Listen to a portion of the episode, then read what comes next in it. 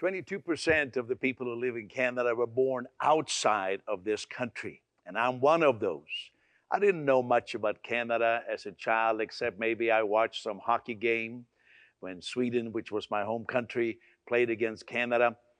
But then I received Christ as my Savior. I received a powerful experience with the Holy Spirit. And I, I became on fire spiritually. And so a Canadian began to profoundly influence me the late Dr. Oswald J. Smith, founder of People's Church in Toronto, Canada. I began to read all of his books, as many as I could get my hands on. And then one day I ordered a copy of, of his biography entitled Not Made for Defeat. And I don't remember the details, but one paragraph, a very short paragraph, a sentence or two, stood out to me. In the biography, he mentions that Canada as a nation had never experienced a nationwide spiritual awakening. That puzzled me.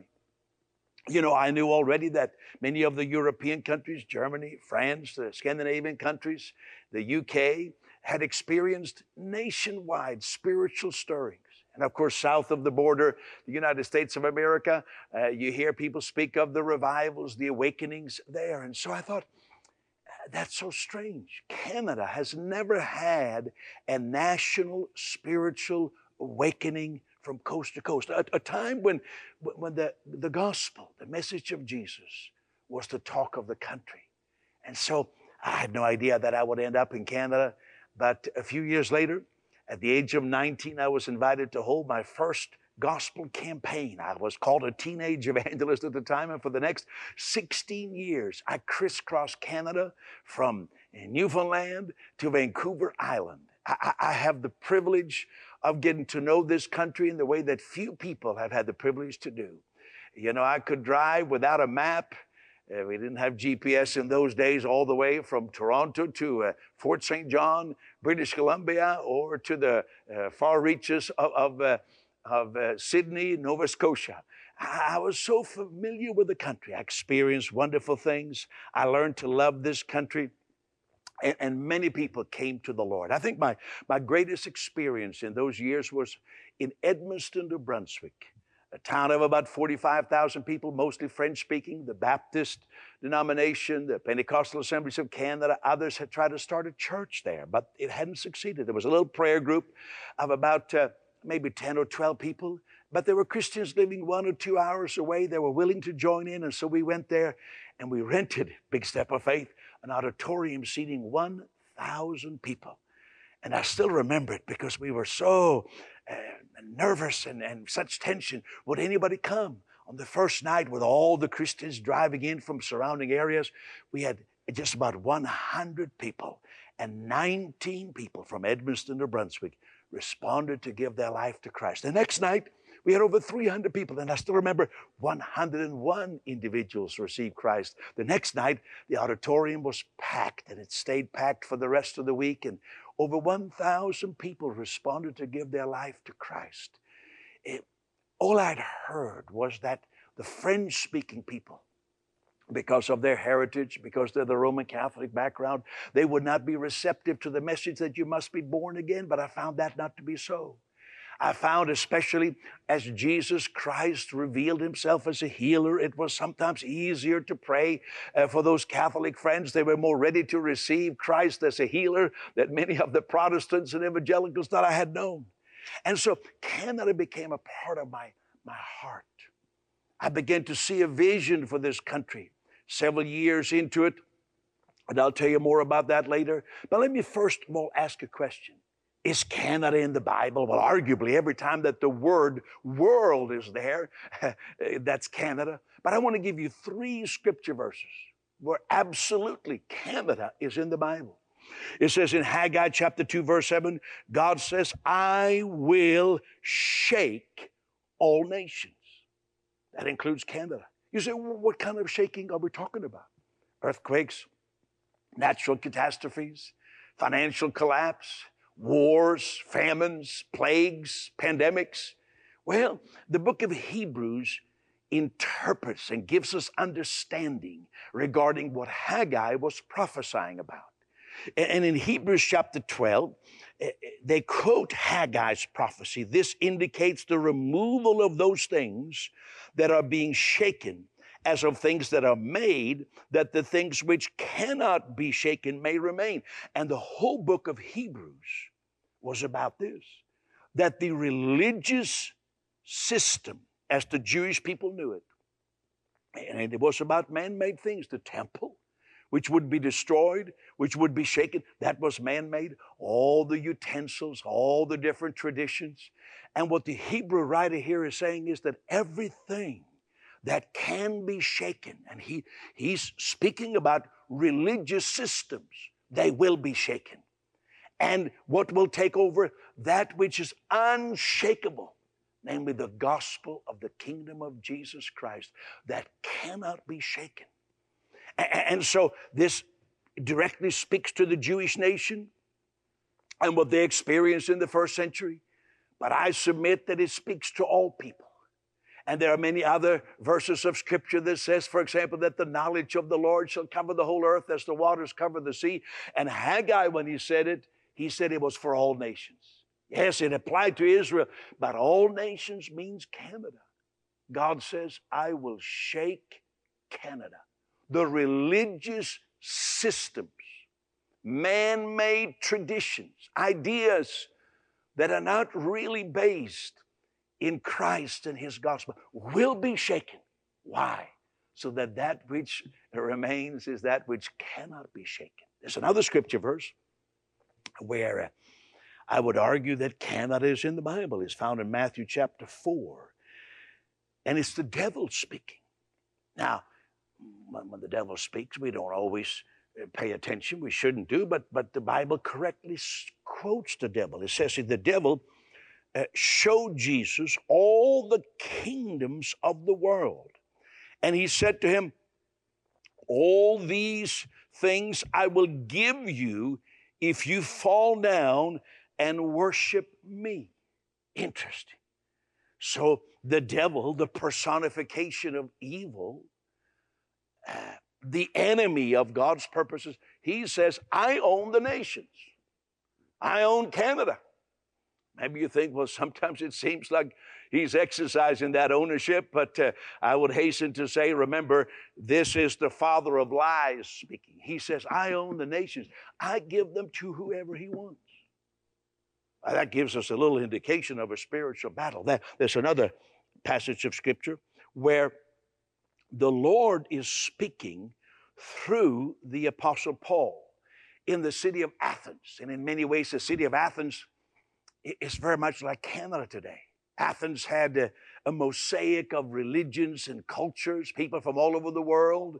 They came either to Athens or to Rome, and people were there discussing philosophies and religions and ideas.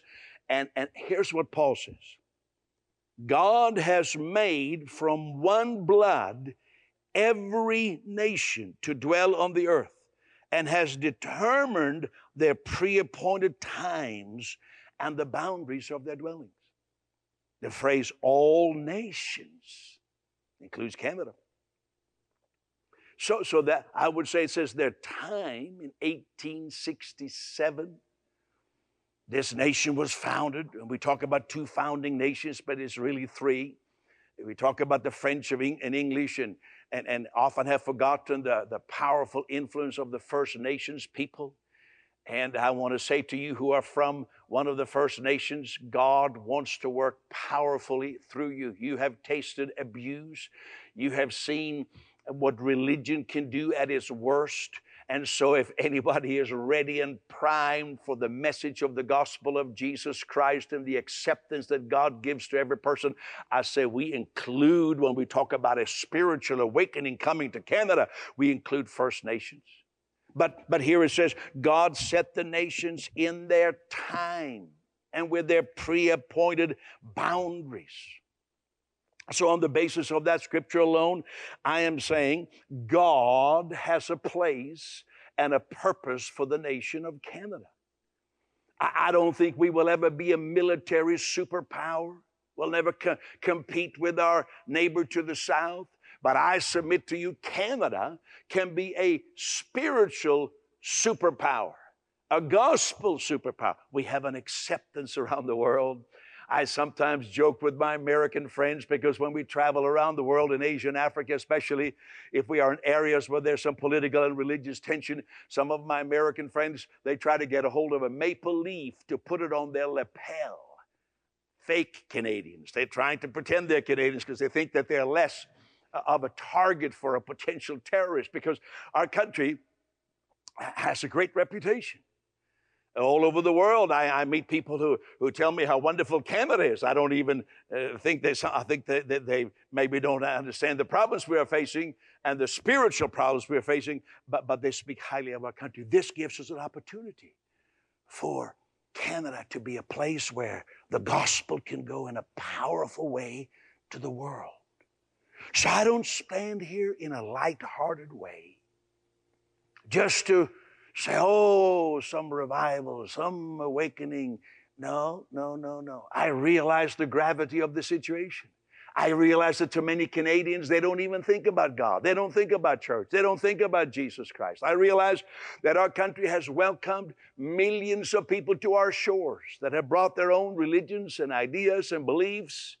So I'm not saying it lightly, I'm saying it counting the cost, assessing the need, what will it take for Canada to have a spiritual awakening from coast to coast?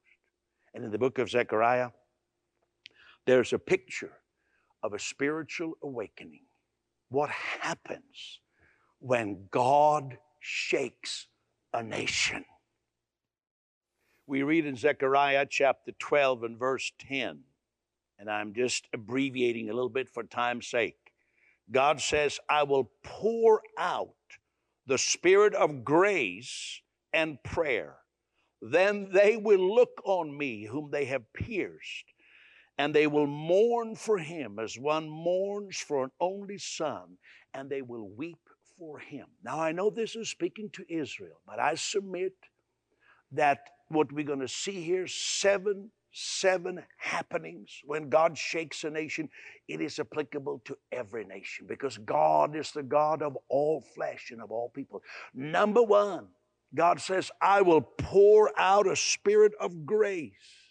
That, that may surprise people because we've been taught that a, a, national awakening, a spiritual awakening, starts with prayer, with fasting, with repentance, but not so in Scripture, not so on the day of Pentecost, not so in the city of Ephesus, not so in the city of Corinth, not so in the pattern given in Scripture.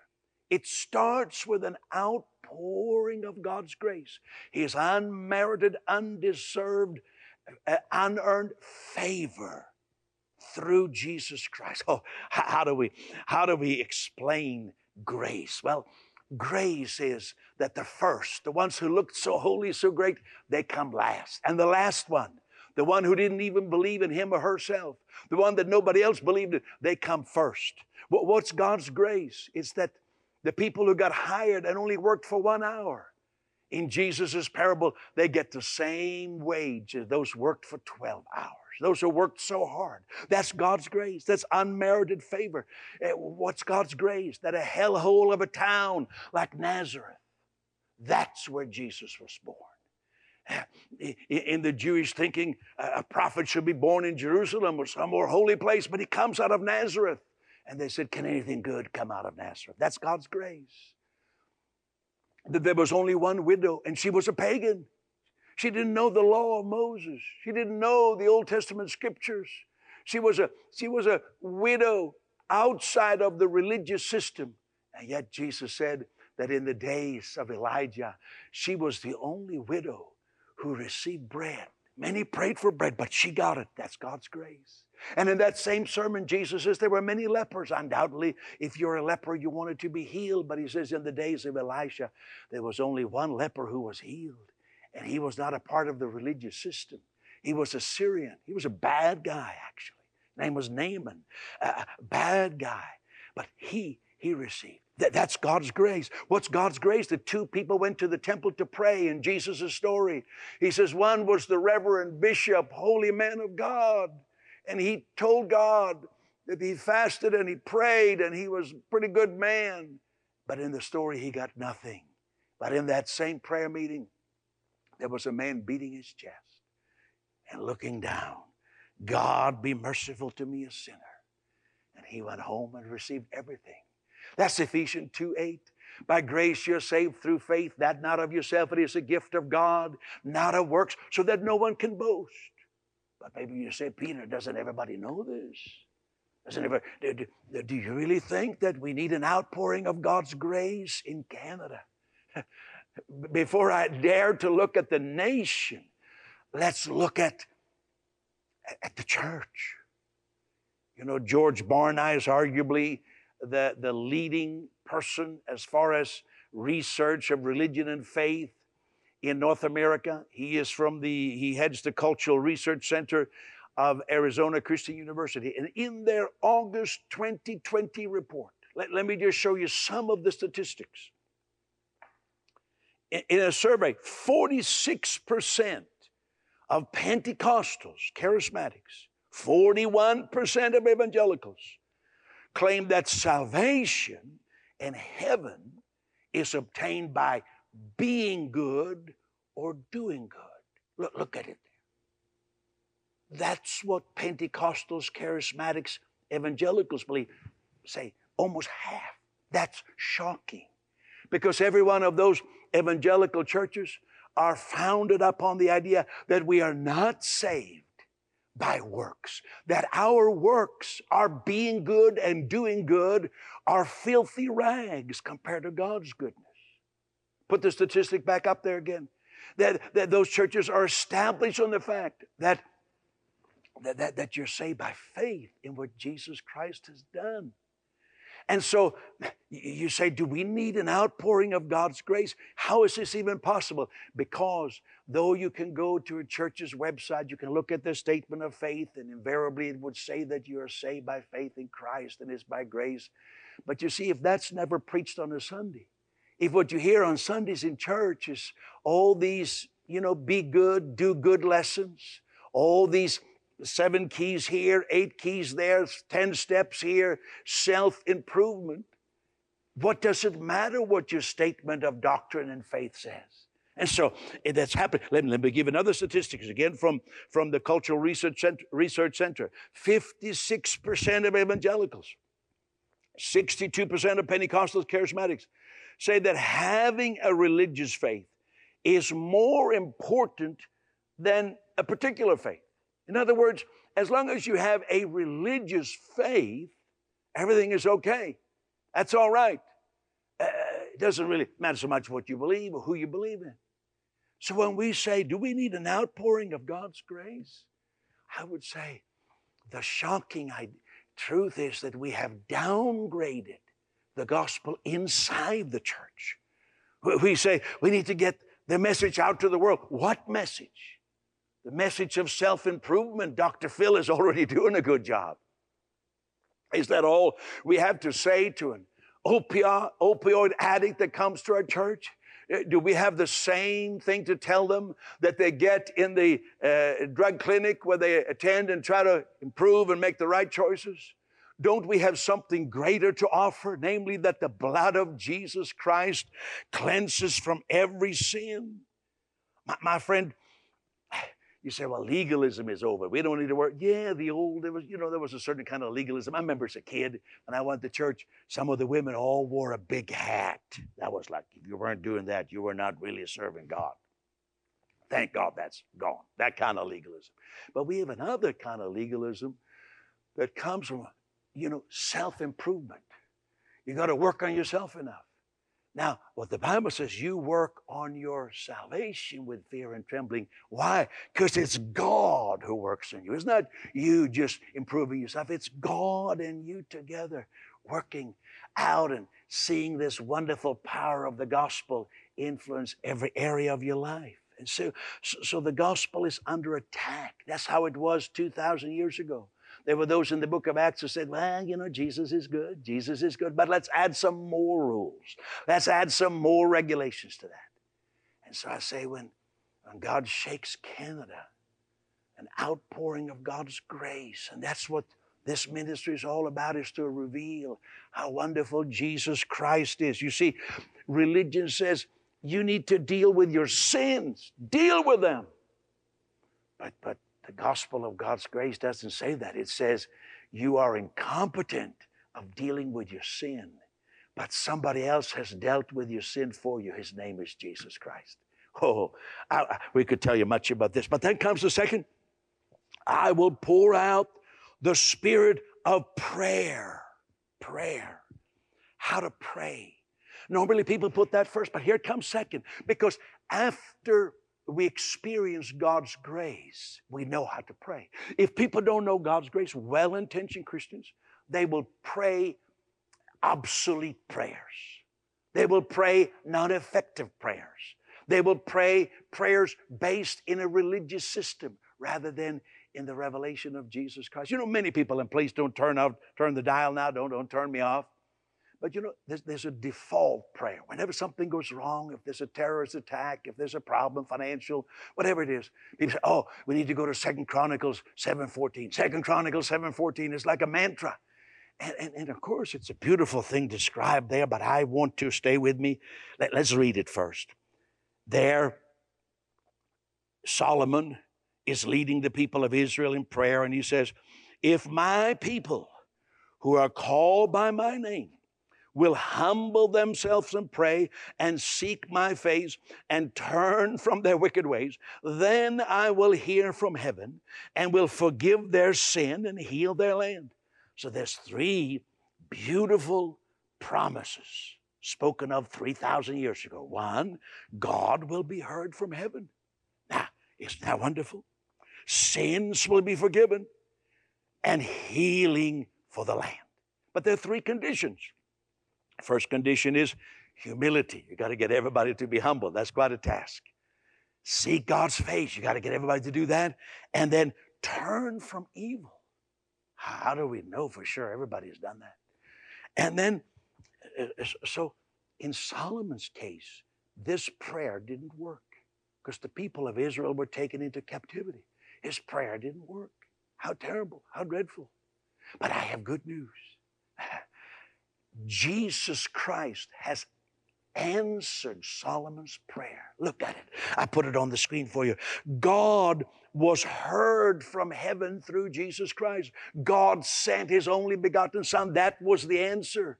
We're not looking now for God to be heard from heaven. God has already been heard from heaven. And our task now is we pray and we receive power to proclaim that God has been heard from heaven. And number two, Jesus put away the sins of the world.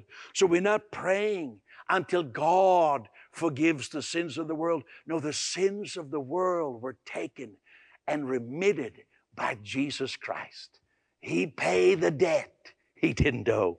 And then it, it says healing. Well, healing, physical, mental, spiritual, national healing. We hear a lot about we need to have healing when we uh, see uh, racism and we see the division between people. Well, everything that's needed, whatever healing we're talking about, has been provided through Jesus Christ. So, how should we pray then? I just humbly submit to you that we must filter Second Chronicles 7:14 through what Jesus has done. We can't keep praying as if Jesus hasn't done anything for us. So how should we pray that? Well, let Jesus tell us in John 16. Jesus says there, in that day, if you ask the Father for anything in my name, he'll give it to you. Until now, you've asked for nothing in my name. Ask and you will receive that your joy may be full. So, the key to prayer today, when we pray for our country, when we pray for your family, is to say, What's included in the name of Jesus Christ? What's included?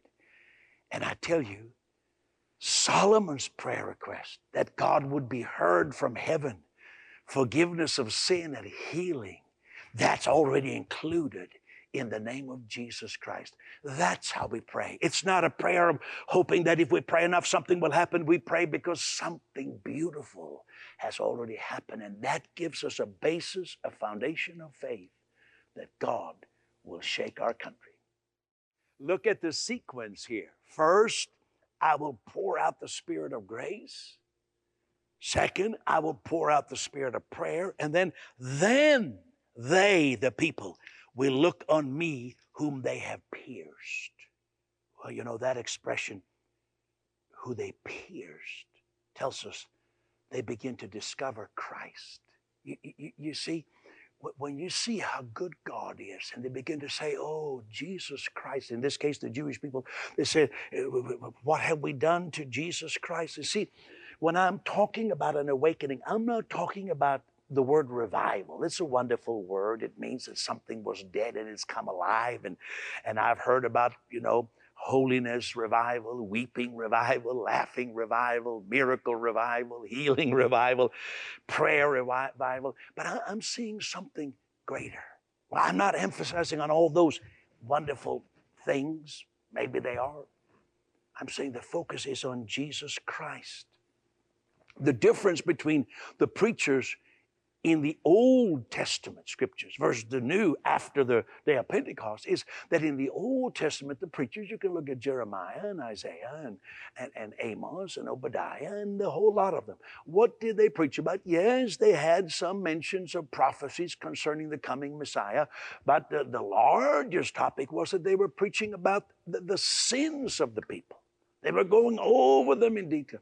But once you get into post resurrection, after Christ rose from the dead, the preachers aren't preaching uh, the sins of the people. When Philip went to a, a sin city called Samaria, a city infested with witchcraft, he didn't preach about witchcraft. He didn't conduct an exposing witchcraft seminar. He preached Christ to the people. You know, Paul went to the sin city of that day, the city of Corinth, Las Vegas, multiplied by a hundred times.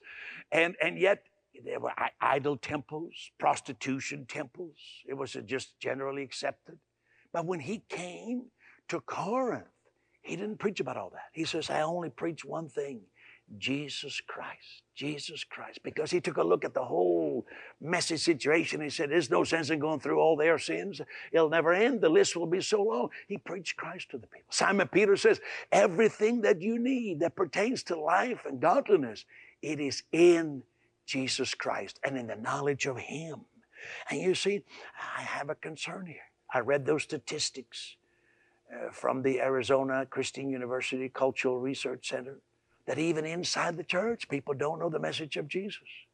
You know, we have churches that call themselves very progressive, and they often the ones who, you know, they, they do a lot of nice and cool and happening things. And, and every Sunday you get a life lesson. It's almost like you get Dr. Phil, except with scripture verses, uh, telling you how you can improve your life. That's one kind of church. But there's not so much mention of what Jesus Christ has done. It's not so much focus on, on Him who was pierced.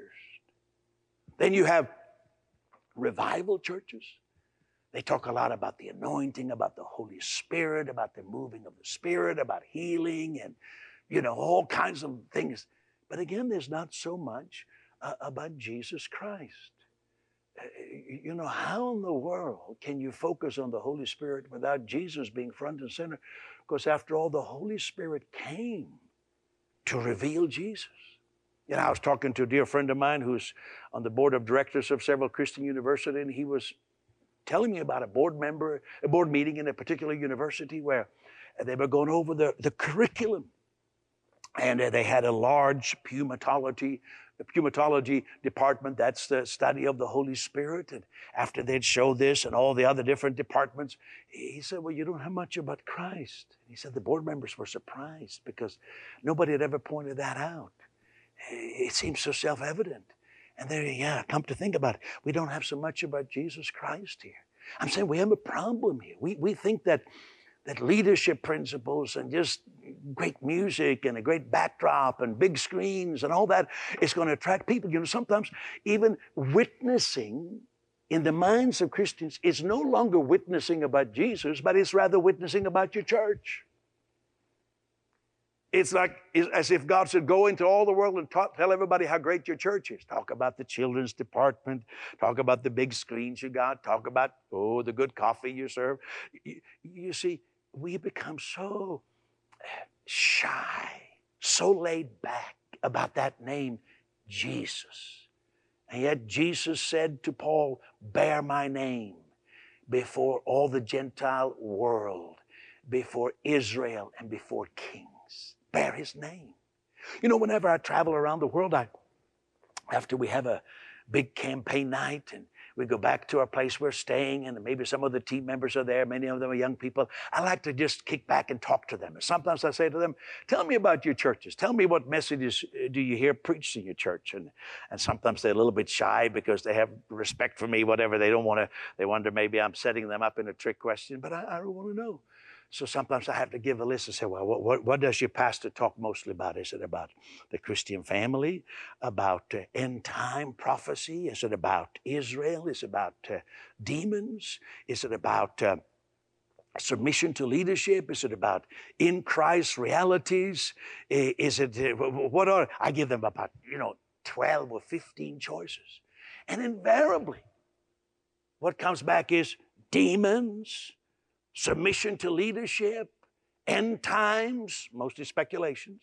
I mean, did Jesus say that go into all the world and speculate about the end time? No, he says, he says the disciples don't even deal with that. But, but you're to give witness to Jesus Christ. I'm saying we, we, we need to wake up. There's a crisis here. It's like we take the attitude, oh, everybody knows about Jesus. In some churches called revival churches, they say, well, I've even heard preachers say, oh, everybody knows about Jesus. We need to reveal the Father. But you know, that's not what John the Apostle said. He said that when you're a spiritual child, when you're just immature, you get to know the Father. And that's so precious that God is our Father. But he said the mature ones, the ones who are spiritual fathers, they know him who was from the beginning. They know him who is the word of life, Jesus Christ. Think about it. So I'm saying when God shakes Canada, and I'm speaking to every nation. If you're watching this from another nation, you, just because I have the maple leaf, the Canadian flag behind me, don't let that distract you. These principles could apply to your nation, but right now there's a stirring in my heart for Canada. So I'm speaking it to our country. When God shakes a nation, Jesus is front and center. Then let, let, let, me read, let me read some, some more here, or we can go back actually to what I read already. It says they will mourn. Mourning is a picture of repentance. They will feel sorrowful. Notice that comes forth. Some have said, well, shouldn't repentance comes, come first? It comes forth. Because until we discover Christ, there is not, it's not possible to repent. You see, the word repent is metanoia, to think differently after. To think differently after we have received Christ, after we've got information about Christ. So, what happens to Israel here, they say, Oh, Jesus Christ. He was pierced for us. He was pierced. Oh, we did wrong. We didn't see who He was. We didn't follow Him. We didn't know Him.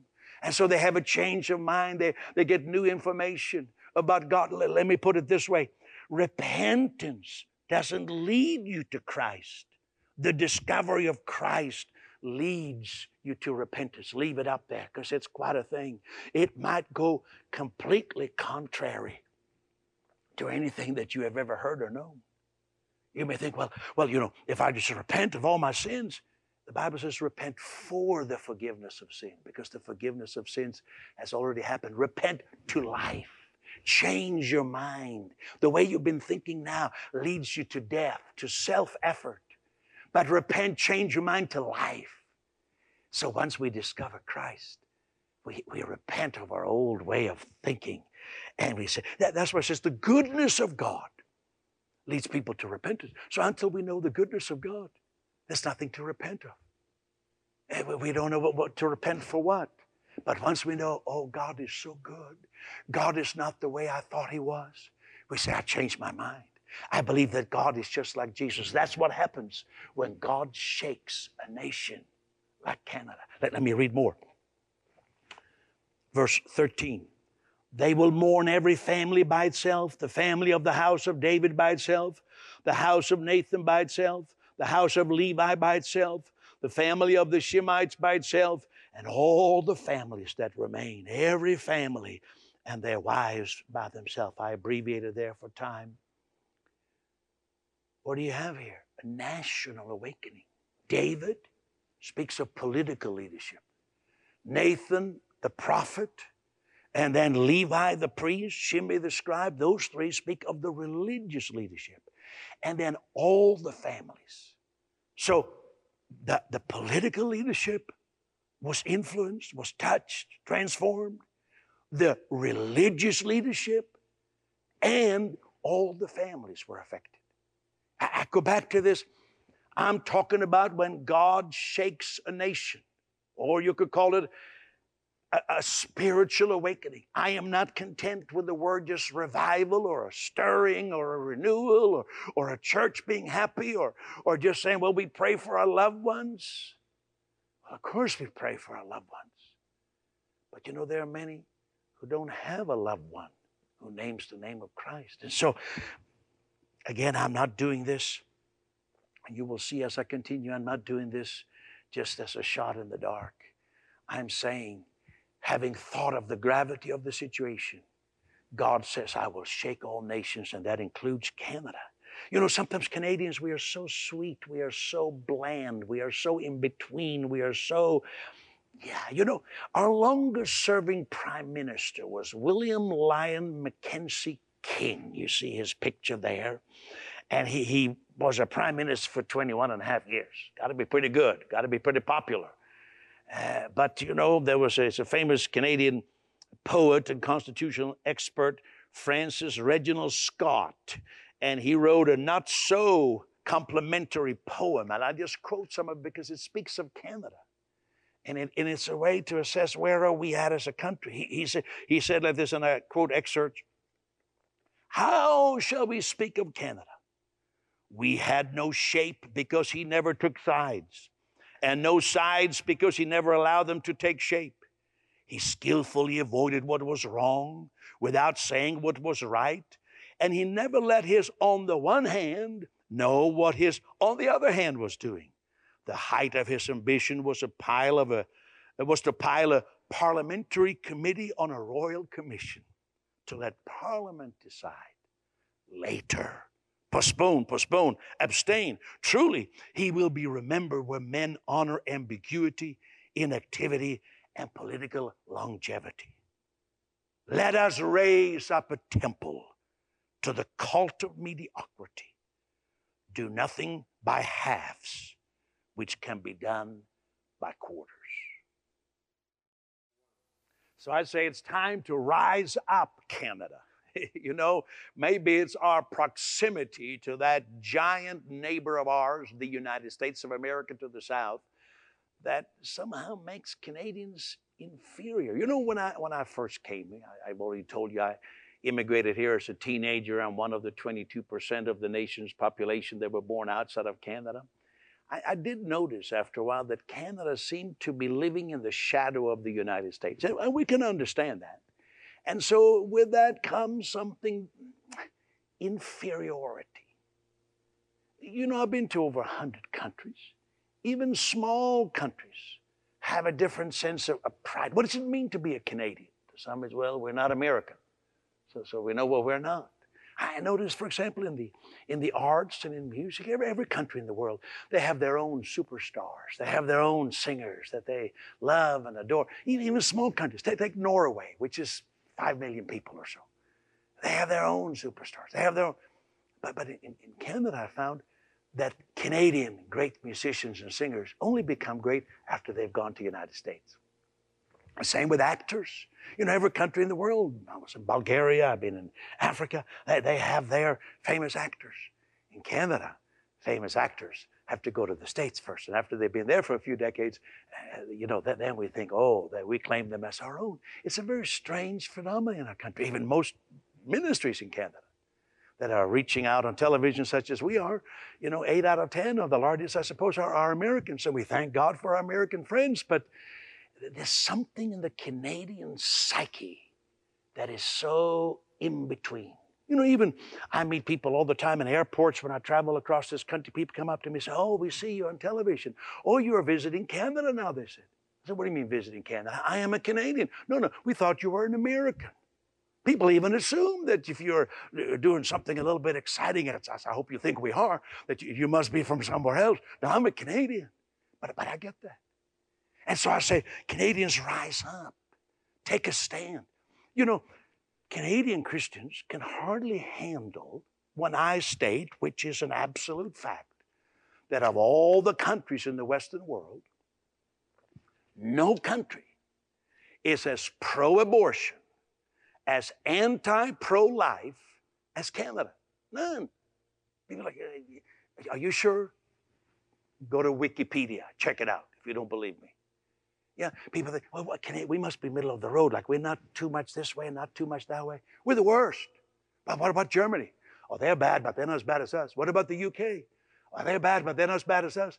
When it comes to protecting, for example, the unborn, and I'm thinking, you know, we know from studies, science tells us, I wish the politicians would say this. I wish the politicians would just on this issue of abortion say, follow the science. Because I suppose maybe the average Canadian can't stand us uh, standing up holding the Bible. We could do that, but follow the science. We know today, scientifically, from medical journals, that, that there's a high viability of life from the 25th week on. We can see the ultrasound videos when that little baby in the womb is fighting against that suction to be pulled out. We know so much more. And yet we have this nicety. Oh, we don't want to talk about that. You don't want to say anything about that. You, you don't, don't say anything. It's better, you just, just better be quiet. Canadians, rise up. Take a stand. Don't be so in between. You see, when I talk about when God shakes the country, I've thought about all these things. I'm not here just to make some nice proclamation and make us all feel good. No, I realize the seriousness we're in. Our hope is not in a politician or a political party. Our hope is in Jesus Christ. You know, you can, you can study this. There's so many articles written about why churches are in decline. And I'll give you some of the reasons that the experts are saying. First of all, affluence makes people not go to church. Maybe you've had this happen. Somebody says, I can't come to church because I don't have a car. We pray for them and they prosper a little bit. They get the car and they says, We haven't seen you. Oh, now we nowadays I travel on the weekend because I got a car. You know, once you have affluence, it gives you options. Then, then what about we live in a society where it's all about the kids. So so church happens when when we have nothing else to do. There's no sports activities for the kids. And then you have blended families, you have a custody arrangement, which truly makes it difficult to have a pattern of going to church every Sunday. Not that a spiritual awakening is all about church, but I'm saying churches will be a part of it. And then, of course, we live in the age of Google. You can just Google you anything. You know, when before we take our, um, that only happened a couple of times, take our dog to the vet, Tina Googles everything. She knows more than the vet. At least uh, I feel almost bad for him. She's, she's checked everything out. You know, you can, you can Google your spirituality. So it's very possible to kind of be there and have a belief and not being engaged. So I, have counted all that. I'm not just saying here, this is going to happen like that. No, no, there's so many things that says, Peter, you're just a dreamer. You're just a dreamer. Well, so was Joseph. So I'll, I'll be in good company that way. So why do I say this? I say we need a gospel of good news that goes beyond threats. So much of evangelism has been associated with threatening people, and it backfires on us. There's collateral damage. We, we need something beyond even argumentative apologetics because that'll only take us so far. Friends, we have the answer to the existential crisis. We have the answer. Who am I? Why am I here? Where did I come from? Where am I going? We have the answer to this. But we got to know the answer we have ourselves. You know, sometimes people say, well, you know, church and all that, it doesn't do anything for me. I say in the words of the late President of the United States, John F. Kennedy, ask not what your country can do for you, but ask what you can do for your country. But I rephrase it ask not just what, what's God going to do for me next?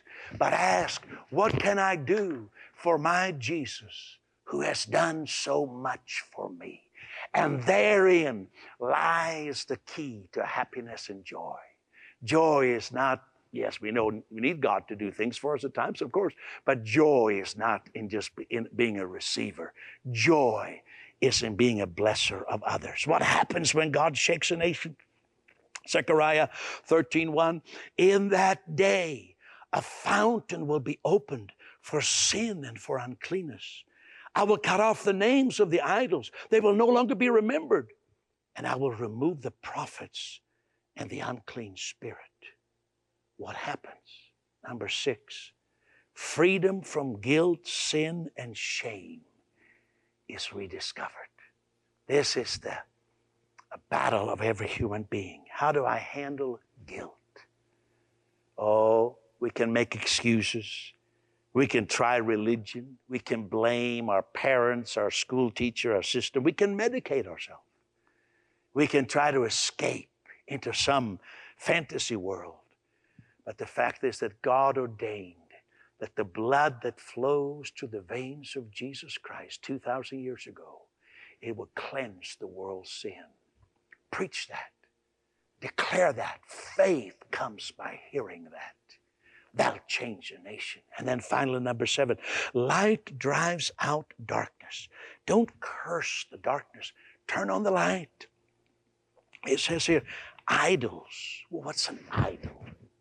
Maybe you think of an idol as, well, some, some depiction, some, some handcrafted, some wooden piece with seven eyes and five arms, and that you're supposed to bow down in front of that shrine. But I would submit that an idol is whoever or whatever we trust in, whoever we worship. Um, um, who are we worshiping? Well, for one thing, we worship athletes and celebrities. You know, we go completely crazy. I remember here when the, the Raptors won the NBA title. I'm so glad they did, by the way. I'm all for that. I was excited a little bit myself. But, you know, some people just, uh, oh, this is going to change my life forever. This is what I will live for. Toronto will never be the same. Come on, Toronto is exactly the same. Did that win multimillionaires dribbling a ball, did that really make you happy? Did that give you new life? You know the answer. Whatever we trusted. And in this day of government lockdown, who, who do we trust in? We trust in the government, the ones that locked us down. And we're getting money. It's very easy to trust the government. To, to, you know, I come from a country that was elevated uh, back a number of decades ago, not so much today because they got a lot of problems today, but uh, elevated as, as the shining bright example of what socialism can do from Sweden. And, and, socialism, you know, it, it, it sounds good, but it ultimately makes people trust the government. Government becomes God. So, whatever it is, whatever our God is, it says here that the ultimate is that the idols are removed. Prophets, and I think that refers to some so called Christian prophets that have a fascination with silly predictions. You know, they, they, they just take a little scripture, a little bit of their own idea, and they put it in a soup and say this. You know, we prophesy Jesus Christ, the unclean spirit, this deceptive spirit that clouds people's mind. These things will be removed. See, many people, this last thing that happens in this spiritual awakening, the very last thing, uh, we think should happen first. First, we have to deal with the idols. First, we would say we have to deal with the unclean spirit and, and all this false spirituality. No, that comes last. That's the end result. First comes God's grace. So I'm speaking this with a vision for our country. I received this message, not exactly like it was today, given in 1987. And I spoke it in front of about 300 pastors. Some of them fell on their faces and began to cry and weep. I wrote a book in 1988. It looks like this The Coming Canadian Awakening. Not a big book, about 100 pages, where I talked about this stirring. And then I laid it aside. And I said, We'll just take God's love from Canada to the world. And we did that. But then in this lockdown, in this time of despair and fear like I've never seen it before, God began to speak to me. It's Canada's time. Now, that time, you've seen the flag behind me the whole time. That time I presented a message, not this message, this is much developed from that, but a message about Canada in Saskatchewan to those 300 pastors and many others. I had someone bring the flag, and I asked my friend Dean Morris to just bring it. I have another copy here. I mean, we have the, the screen, but I want a, a, a living thing that I can wave in front of you here, or um, I want some motion in this. And so I said to the people, and I've heard many say it, but I never heard it said. And I think those 300 preachers went home and said it to their congregation, and everybody was saying it. But, but what I got was, I looked at the red, and I thought the red on the flag that speaks of the blood of Jesus Christ, that cleanses, remits sin. That's what every religion is about. How can I cleanse myself from shame and guilt? And then the white speaks of righteousness. You know, we know the scripture that says the right, righteousness exalts a nation, but what kind of righteousness? Certainly not our feeble attempt at being righteous, because our righteousness is like a filthy rag. But the righteousness which comes through Jesus Christ, which is a gift. And then I looked at the maple leaf. It was so strange. You know, I was thinking, what country has a leaf on its flag? Most countries, they have stars and stripes, like our friend to the south, or they have crosses or other things. We have a leaf. And then it came to me the leaves of the trees are for the healing of the nations. Maybe that's a message from God that God plans that our nation will bring healing to the nations of the world through Jesus Christ.